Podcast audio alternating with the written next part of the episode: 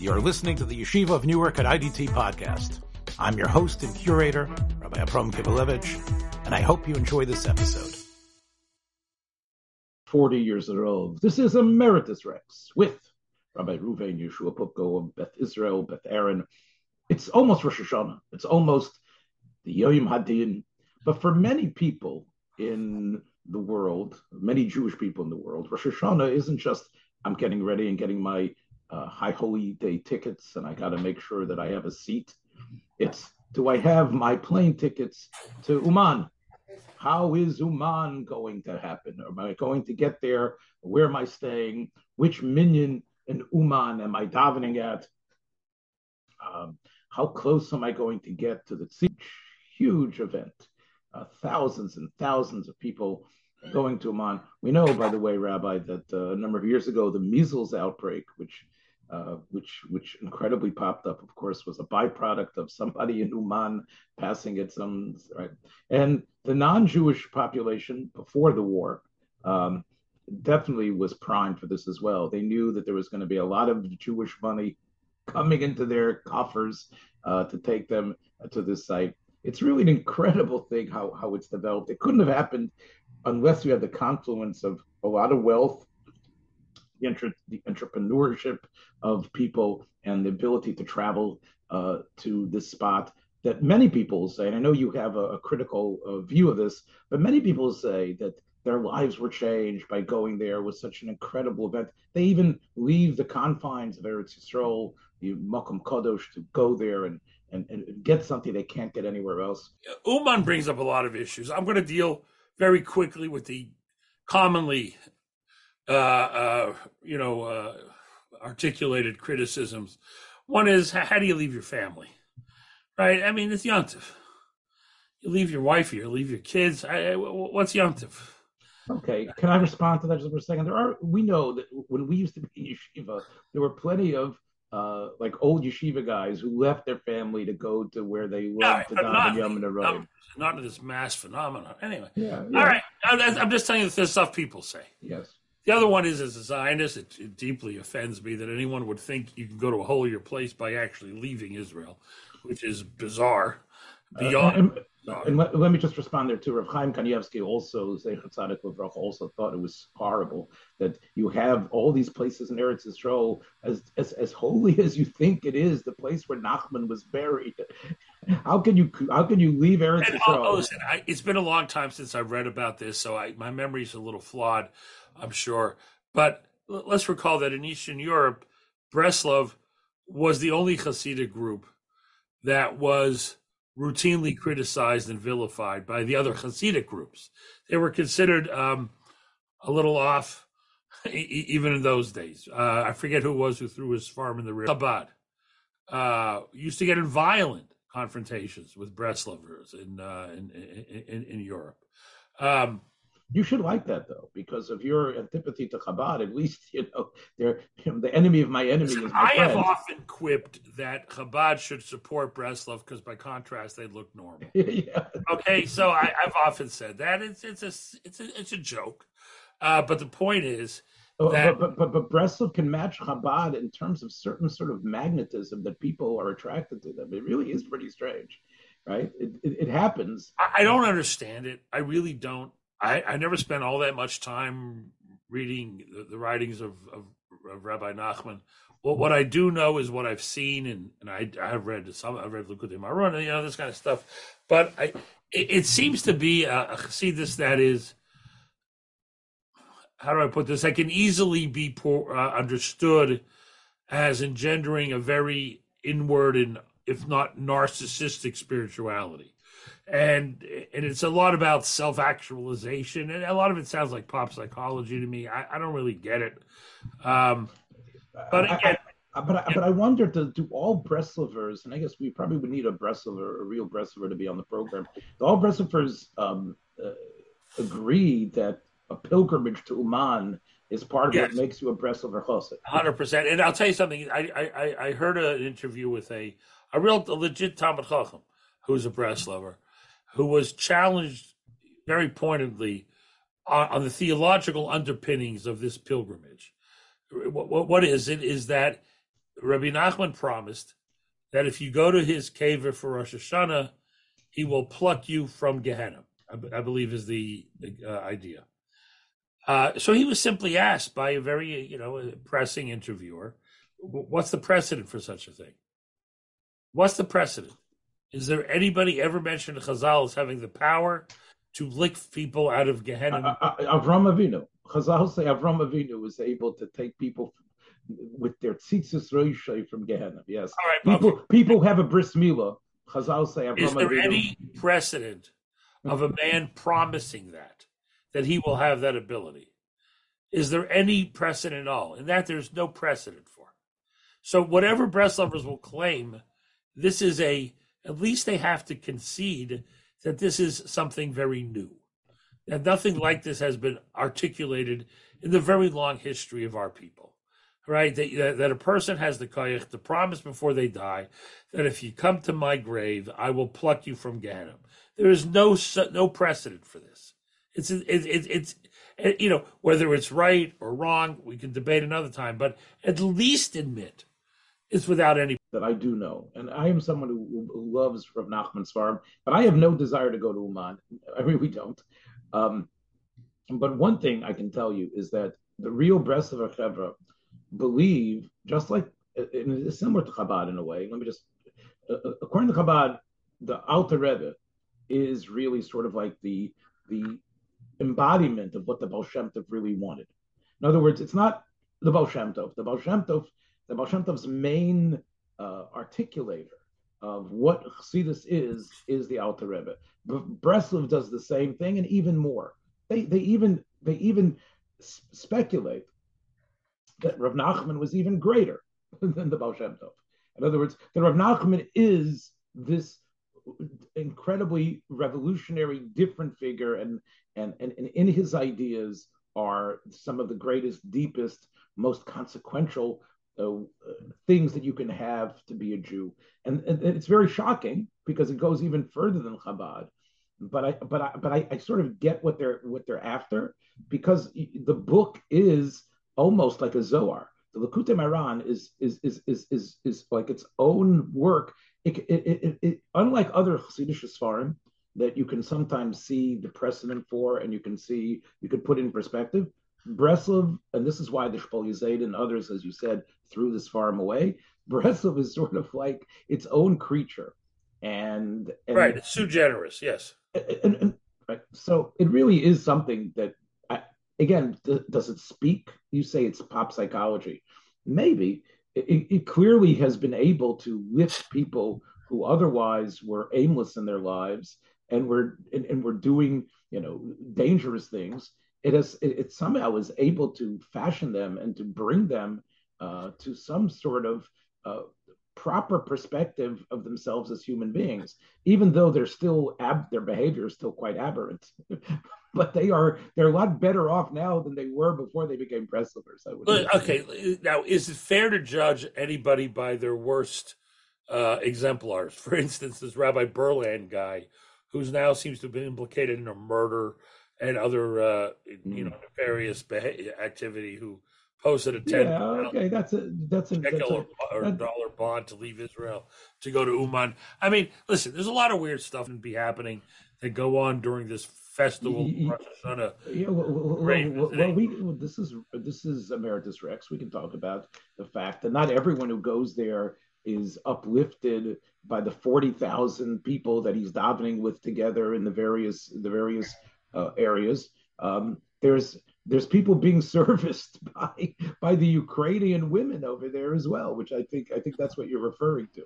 Yes, right. And and there are stories of people who go there because this is when you could you you could easily get these Ukrainian women. This right. so the whole thing is bizarre, but again, I don't listen. There's some wonderful people who spend a, an enormous amount of money to facilitate this travel. There are, you know, well, Gevirim who aren't necessarily Breslov, who who see the positive impact of it and, and support it uh, very generously, uh, who may not even go themselves, uh, who feel that, you know, right or wrong, the fact is the impact is wonderful uh, for many. Uh, it uplifts, it uh, creates Bali Tshuva possibly. I'm an intellectual. of, of, of, of, of a, a, stature of brilliance that is really unparalleled. And therefore, I don't live in the world that other people live. I live in the world of ideas. And I understand that there may be some beneficial impact, but as a Luftmensch, I consider myself a Luftmensch. Uh, and I'm much more, you know, familiar with ideas than I am with people. You know, I'm just, I lead a life very disconnected from mundane, you know, concerns of others. Yes. And, and, how, how, long do you how long do you want to go on about? Yourself? I'm going to go on a while on this. I'm going to. yes. okay. Well, you know what. and, and, I don't know. Look, you know. It, and, and, as and as somebody who lives in the world of ideas, um, it's the ideas that bother me more than anything. The idea of a grave being, you know, a central address of holiness. The idea of an unprecedented promise of a living mortal triggering this behavior with again this is unprecedented. Uh, that's the what, that bothers me. I, I, tell you that's what also bothers me in some ways about chabad is they do wonderful work. They're fantastic. I've relied on them. And there's no one very few people who haven't relied on chabad. Chabad is certainly the most successful uh, uh, brand of orthodoxy in the world today. There's no question. They do enormous good. But what bothers me about them is the ideas. The ideas bother me. It's, not the, their behavior, their idea. The idea that in every generation there was one person who is the connecting point between a Kaddish Baruch and Klai I don't know the precedent for that. Whoever said such a thing? Okay. Right. who was it? Hillel Shammai, Ravina or Rav Ashi? Well, a lot of it is is is. If you're going to start believing that dead people could be Mashiach, I don't know what was wrong with the Maharam of Rothenburg. I don't know what's why. why you know what, what's wrong with Rashi? I mean, I, I don't understand the whole thing. I mean, it, it just befuddles me. Yeah, you know, what's wrong with Rav Ami? Maybe Rav Ashi is Mashiach. I mean, what does this even mean? The the idea of his pashtusa, the Moshe Bechol Dor Vidor, which you do find in Chazal, and you oh, you find, find references. You find the idea that in every generation there are great people, Yiftach all that stuff. But the idea that there's one person who is the connecting point, and you're religion, the barometer of your spiritual success or, or, or achievement is determined by the degree to which you are connected to that person. I don't know where does it ever say such a thing. Yeah, so the, now, now we're getting into beyond Breslov and Chabad. We're getting into Chassidus in general because this is you do find these things in statements. You find the steps. What's that attributed to the Baal Shem you do find this idea of devekas to a tzaddik. Is there again? Is there one only one tzaddik That's, that can do it? to a tzaddik, of course, is a wonderful idea. We can reject it as and and and the, the tzaddik can daven. But the you. idea that there's one person. Okay, yes, that is something that we find. One person. That's something that that. And the right definition of their generation extends beyond their death. Yeah. Okay, this is something I agree. Um, it, it is a um, it, it is pushing the envelope. And for them to say things like every chassid believes their Rebbe is Mashiach. No, they don't. They don't. They believe he's the cat's meow, but they don't believe he's the sole connecting point. Nor do they necessarily affirm that you need a, a tzaddik. It may be beneficial, it may be uplifting, it may be inspiring, but the idea that your your your Yiddishkeit is de, is dependent your status before God is determined by it? Whoever said such a thing? Okay, so that is really the, what you what you're saying now, and again, this is turning into like a, a sort of a firing line discussion. William F. Buckley for Hasidus. Yes, in Hasidic literature, and you can see Dresner has written about this in his book Tzaddik in English. You can read about that. Um, Heschel's student Dresner. Um, yes, the idea that uh, uh, a Hasid's avoda is dependent and on his dvekus to some Rebbe. You're right, not necessarily one above all, but you need to find that tzaddik, and that has to be someone that you have to be mavatal yourself to. You can't do it on your own. You might be that tzaddik, possibly, but if you're not, wait, wait one second. If you're not, you have to be mavatal yourself, and this is something that see this from the time of the Baal Shem Tov in Berdichev and others. Now you're right. This is part of why the Gaon and the Talmidei Hagra and the Litvische uh, Bali Musar were against Chassidus because they felt it robbed people of their Bechira, it stopped them from the levels of growth. Uh, they abdicated uh, the real avodas Hashem that was internal and so difficult. Um, so you're right. This is a, a, a, line of demarcation between your ancestors and the Chassidish ancestors. But where does it say it? It does say that. Now, by the way, I, on my mother's side, I'm a Rebbe. I'm, I'm, I'm an anical of the Belzer of the Belzerov. I'm an anical of the Chayzim Lublin. I'm an anical of Reb Nachman of Chernobyl. Okay. I love Hasidus. Okay. And so, again, so, yes, so, so, yes. So Menachem. So yes, you can find my, in the, my, in, my, elder Bubba was a Twersky. I come from all the nicest families. Okay. However, you cannot compare. You cannot compare the way a normal Gerrer Chassid, Alexander Chassidim, Belzer Chassidim looked to their Rebbe hundred years ago, and how uh, Chassidim of Breslov and Chabad relate to their Rebbe, to their Rebbe, meaning Rav Nachman and Rav Nachman Mendel, Schneerson today. There's no comparison. Hmm. Yes, you can find the nascent forms of, of, of the ideas that I believe have been disfigured. But yes, you can go to the mission in office, the Selach Harav, Okay, you, it, but again, they, they, I believe at a certain point the difference in degree becomes a different entity. It's a difference in kind, and I think they've gone much further than ever imagined, even by the Baal. I, am not going to argue with that. That there's definitely, especially, you know, the Baal himself indicated that it doesn't. It, it, there's got to be a living represent, representative the idea, and again, you know, Breslovers were known. I, when I was growing up, I heard from my father and from other European Jews the Taitach That's what they called them, the Taitos. Yes. They were called the Taitach which was weird. Yeah. Chabad has now unfortunately joined that, their rank. At least, whole... at least Chabad doesn't. I mean, oh, they do give them aliyahs. The crazy people do, but generally they don't.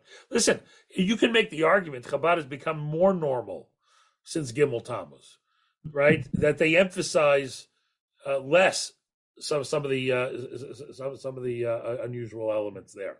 You can make that argument. On the other hand, there's again a coterie of them which yeah. is, is, I, crazy. I, heard, I, think I heard from your brother Lashalom when we were talking about giving uh, the Rebbe's uh, aliyas. So he said over from Rab David of Lelov, I think that they would that they were going to give the, the Rab David of Lelov the, the aliyas. So the Gabbai, the Pres Gabbai said Aliyah, this is nicht das grace Give him Hagba. Uh, and, and it happens, man, you know something. but here's the thing. There's so many wonderful things. I mean, why is this? I understand the good that's come from it, and I don't discount it. And and maybe none of that good was possible without this. I, I don't know, but it, it. I again, as I said, I don't know if I mentioned this earlier. I'm an intellectual, and I live in the world of ideas. I may have mentioned this earlier, and it's the ideas that bother me more than the actions. And the ideas here, because remember, our people, we lived and died with our ideas. We died for our ideas. And, and those are important. And uh, I think what some of these guys have done, and, and, and the in the camps mentioned, have have, have distorted you know the Messiah in, in a very okay. Look, the, the intellectual uh, difficulty of Breslov and Chabad maybe needs to be bemoaned. I, I, I'm going to play your role over here and be even more uh, negative. You say, you mentioned about the philanthropists who have built up Uman and have built these tremendous edifices, these beautiful shuls that would that would that would adorn beautifully streets in Ramat Beit Shemesh and other places. I say, why didn't the Gedolei Yisrael put a stop to that before it started? And w- let me now add parenthetically what I, I thought you were going to talk about, but I guess I'm going to have to talk about it. The danger now of going there. Oh, it's crazy. You know, I had a funny. Uh, wait, wait, wait, especially now. Yeah, no, it's so, insane to go. What? And, and, I'm somebody who, who who's traveled to that to that area on multiple occasions, even during the war. You know, to, to, the border, but not across the border. But many wonderful Jews do, and they go to help other people. But to go for this, at this time? There, there should be a hachraza from Gedolei. First of all, I wish there would have been a hachraza from Gedolei Yisrael when this, I'm going to say it, this sickness began. And when they started this, they should have said, they should have gone to these Menadvim and said, okay, you're, you're putting a million dollars into building the shul for all these people when they come. There are aniyim in, in, in there's aniyim in Geula who need this money. There's people, there's in America who need it it's all right if there's okay. You want to have some place, uh, a little bit of a lounge. You want to have a place for them to be, but that should have stopped. There should have been a Godzilla versus Bambi. There should have been that big foot. That big foot should have crushed it. No, stop it. This money cannot go to there. This is this is wrong because because we know. I, I, listen, the reality is, Panei Adar, Panei Kelev, uh, you know, Ikfid Mashiach, uh, Chutzpah Yazgid, we all know. and the fact is, all these Gedolim know one thing, and no one will listen. okay, okay, but so I don't blame the. Right, but, but could, could they, all right, so let's talk about could they at least be issuing bans now? They should be saying because of Sakana, people, and, and we know. I'll tell you what happened to me. Last week I was in a kosher bakery. Okay. And a woman comes over to me crying. She can't sleep at night. Her son in law is going to uh, Uman. Now, I'll pause the story there because I, I, I, what I was thinking is not what I said to her. What I was thinking is the old joke, and I, I don't remember if, if, I get it wrong. I'm sure you'll help me. You know, everyone knows the story. Shlomo Melech, right? Two mothers come with one baby, and the one who says, "Don't cut the baby, give it all away." That's the true mother because that's the love. There's a there's a joke of that, which is there are two mothers-in-law who have both sent, you know, uh, from America to Europe to bring sons-in-law over for their respective daughters. This before the war, obviously, and one of the Chassanim die on the on the boat over to America. So the two mothers-in-law go to the go, go to the Rav and say each one claiming the the surviving prospective son-in-law belongs to their daughter. And the Rav said, "We'll cut the guy in half." And one woman said, "No, don't." And the other woman says, "No, cut him in half." And he said, "You're the. You're the mother-in-law." Anyway, so so that's what that's the story that came to my mind where this woman in the bakery was complaining to me and bemoaning the fact that her son-in-law is putting himself in danger by traveling to him. And she asked me what I thought. I said, "The guy's nuts. Handcuff him to his bed." You know, you know what was I supposed to say? But um, but it certainly was. Uh, it, it, it, listen, they're putting themselves in sakana uh, for you know a, a, pilgrimage that you know neither you and I are think is worth it, and uh, you know obviously it's it, and again you would have hoped, but again I, I, don't think they really have a leader. I don't know who the leader is of Breslov. Is there a leader? There are splint as we know. Breslov has a there's number splinter. of splinter groups, uh, of, and and there's you know the, there's interesting sort of debates between them. I don't know enough about it, uh, but I do know that you know there are different brands and I think they have their different minyanim uh, where they are there. But this is sakonis nefashos. I mean, if you think about it, uh, uh, you know, we know, you know, it's during the three weeks we talked about tra- taking travels. Uh, you know, this we don't need it to be in Shamayim uh, bad for, for, for as the Kechovim show us that it's bad. I mean, Putin is is is is talking consistently about attacking various places. What happened to a simple pasuk in Chumash? Okay, well, again, you're, you're, you're again asking here. It would seem halachically and uh, in, just common sense wise, going there now seems to be a, a wrong thing, and uh, you know it makes you wonder once again. You know, we think as we come to Yom Hadin and we think about Rabbi uh, the events of the last year, the big events, the world shattering events. Um, this war that we talked about often in our exchanges, um, would you say we talked about what's the message, what should we should get from it? I mean, isn't that really the main this this this this this area of the world being embroiled in war is, is really one of the main things we should. Listen, we're coming to a very scary time. Um, the Ukrainians have risen to the challenge in ways that very few predicted. They are uh, what they pulled off in the first week in September in the counterattack and retaking territory in the Northeast is really remarkable.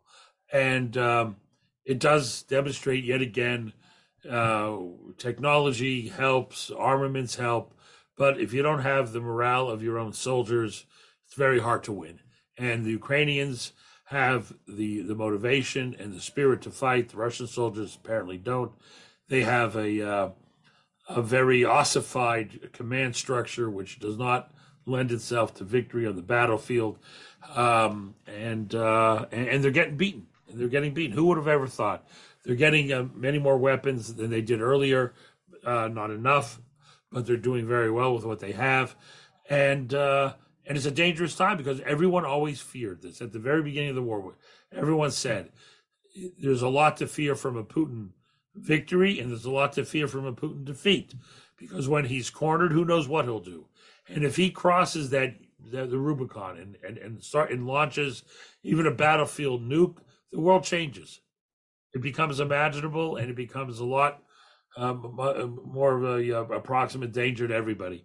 And and that's a scary. We're in a scary time here, so that's why there are many people, and I think they're naivete, but in their well-meaning naivete, you know, keep talking about negotiation because they understand that victory for Ukraine can be a disaster because of what Putin may do. A cornered rat is not a good thing, and especially when that cornered rat has nukes. And um, and and Putin is getting close to that.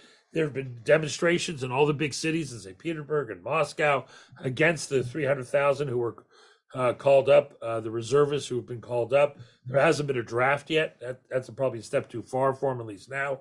He's called up 300,000, and there are protests. Uh, his friends, uh, his normal supporters of the media in, in, Russia have now, many of them have turned on him. Uh, it's a scary time. It's a scary time. It really is. And, uh, I, you know, uh, many people thought Ukraine would fold, uh, you know, in, in, the beginning of this conflict, but uh, they haven't. And in fact, they're now on a counterattack. Uh they got the Russians back on their heels, and who knows what, what Putin will do. We talk about the Ribbono Shel Olam judging the whole world we talk about it being, in a way, the, the birthday of the world and that everything gets reset. It would seem that this story and what's happening here needs to be paramount in our thoughts and minds and our tefillas. When we talk about, obviously, we we we we, we evoke a messianic age in our in our prayers and our thoughts, but clearly, let me ask you, you know, uh, maybe it's important that there should be tefillas in all the shuls, especially for this situation. I always tell people, uh, you know, the non-Jews who greet me and say Happy Jewish New Year. So the ones that I think are going to listen for a minute, I'd say, you know, we we this isn't just our New Year. This is the New Year for everyone, including. I, the way I always put it is, it's the it is not the Jewish New Year. It's the Jewish idea of the universal New Year. Yes, very well. And therefore, I'm praying for you. And, and, and when I see a non Jewish person, I, I really feel that. As we know, the very first one of the Zichroinos is Noach, right? Gam Noach, Ba'ava that we talk about, right? The first one of the Zichroinos in the Psukim of Musaf is Noach, who represents all humanity, not just the Jews. Um, you, before we started recording, you mentioned there was another, speaking about Noach and the planet, you felt there was another thing that we should think about as the big event of Tufshin Pei Bays? Oh, you know, it's, it's a whole other subject, but I, I, you know, if you look at what's going on in California, look what's going on in Europe, um, this religious like devotion to banning fossil fuels, even though America has enjoyed a decrease in, uh, you know, in carbon emissions over the last 20 years, a significant decrease because of something the environmentalists were against because of fracking, right? You know, natural gas re- replacing some of the more uh, uh, to- toxic uh, uh, energy sources, and and and and yet there's this rush to becoming fossil fuel free, which is uh, forcing a dependency on renewables, as they call it, which are highly unreliable. You look what happened in the electrical grid in Texas and in California. This over dependence on the Russian uh, on Russian oil because the Europeans didn't do enough to keep their nuclear reactors going after Fukushima. They all went bananas, even though it's very enormously safe. And if you're a true environmentalist, that's what you would be pushing. That's what the French and the Japanese and the Japanese finally restarted are, are now doing. And uh, and and this religious like devotion to alternate sources of fuel, which are which can be much more toxic for the environment than what we've been using. If you look at the uh, the Tesla battery uh, fire uh, in, in, in California, and not for the first time, you have an event like this, which you know residents are you know are told to close their windows and turn off their ventilation because they're going to get poisoned by you know by the Tesla batteries burning. The fact is, renewables are not reliable yet. They cannot replace what we have. Everyone can agree we should have some kind of kind of transition, but this rush to it and the the banning of oil oil exploration when the world needs fossil fuels still, and they're going to need them for a long time, is hurting the economies everywhere. It's it's it's made Europe dependent on Russia. It's made uh, you know California electrical bills double what they are in the rest of the country, and uh, and, and, they're doubling down on this stuff. And the and, and, and, you know the the bills that are passed in Congress under Biden are, are hurting. And this this rush to rejigger an entire economy in the pursuit of elusive environmental goals triggered by an uncertain science is really nuts. And, and, and, and, we talked earlier today about the success of the propaganda machine of Chabad and Breslov. The, the success of the environmentalists in their propaganda is incredible, right? Because you know they could they they can appeal on a grass, grassroots level and say, "Is this the planet that you want? Do you want to have?" I mean, I think I've said this to you before on this pod, but I'll, I'll repeat myself you know, after after the Mabul, they come to Kodesh Baruch comes to Noach and says, "Don't worry, chill, it won't happen again." Now, what, why is that recorded in Torah? Unless it was of universal value, this part of the collective human consciousness which is attracted to prophecies of catastrophe, and Noach and all people needed to be calmed down to say, you know, it's going to be all right.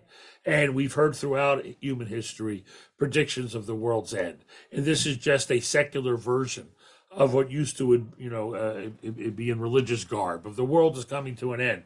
We were told this.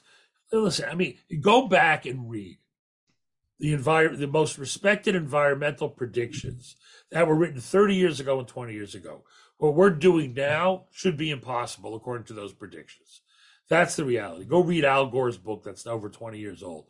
What we're doing now, I mean, he, he, he painted a, a, a, dystopian picture of the future. I, I mean, it, it, it, we, we were told there's going to be a population explosion in the 60s. That's what I grew up hearing. We were told that you know Reagan putting nuclear missiles in Europe and mid-range nuclear missiles is going to bring a, a nuclear war. In fact, it brought freedom for hundreds of millions. I mean, it's it, it is the, the, the numbers of predictions of our of humanity's demise that we've heard and even in our lifetime is, is is breathtaking. And this is another one.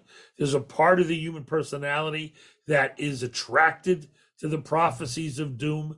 And uh, and and for many in this movement it's not about so much about the environment but about reconfiguring the entire economy towards door more, more socialist ideas and state control and state engineered economy.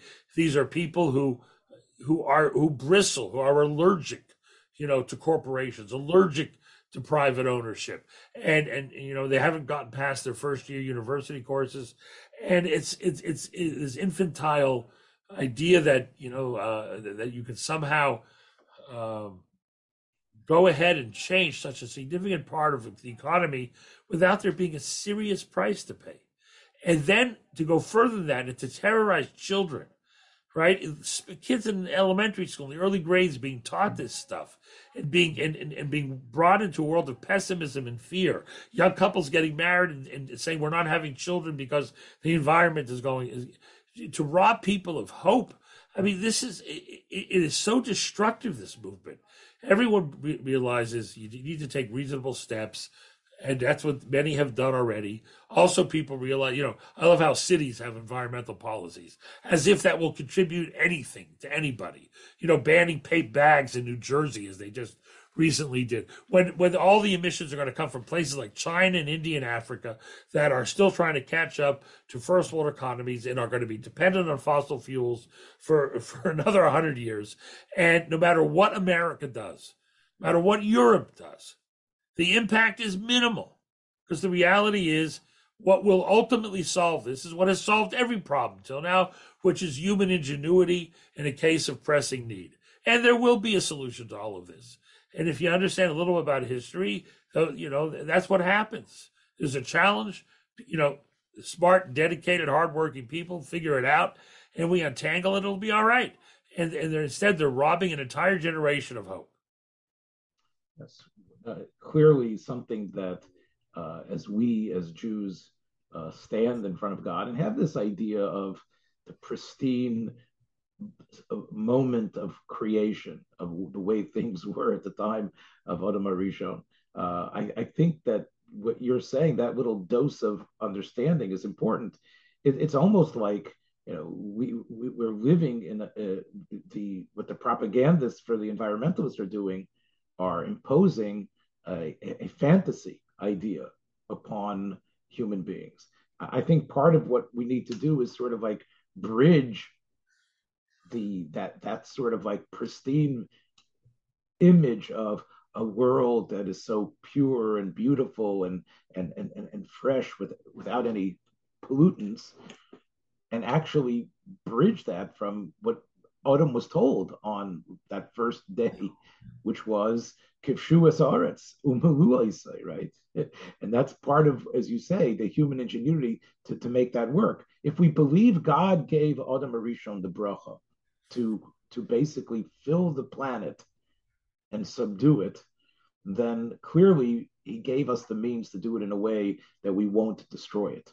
Uh, and and as you say, we have to have faith in God and faith in human beings itself. So I think those are some messages to be mispalel, of course, for the sholem of that of this of this world, especially as you say, the danger of the dictator uh, from Moscow, and also to get some common sense as we celebrate, as you say, the birthday of this planet and become its stewards uh, for our children and our children's children.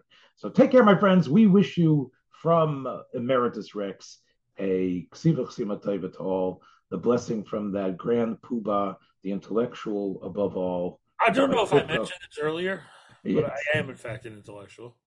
yes, and no greater blessing. Yes, you know you you want your cake and eat it too, right? I I, I by the way, to... I, t- I take a great exception to that expression.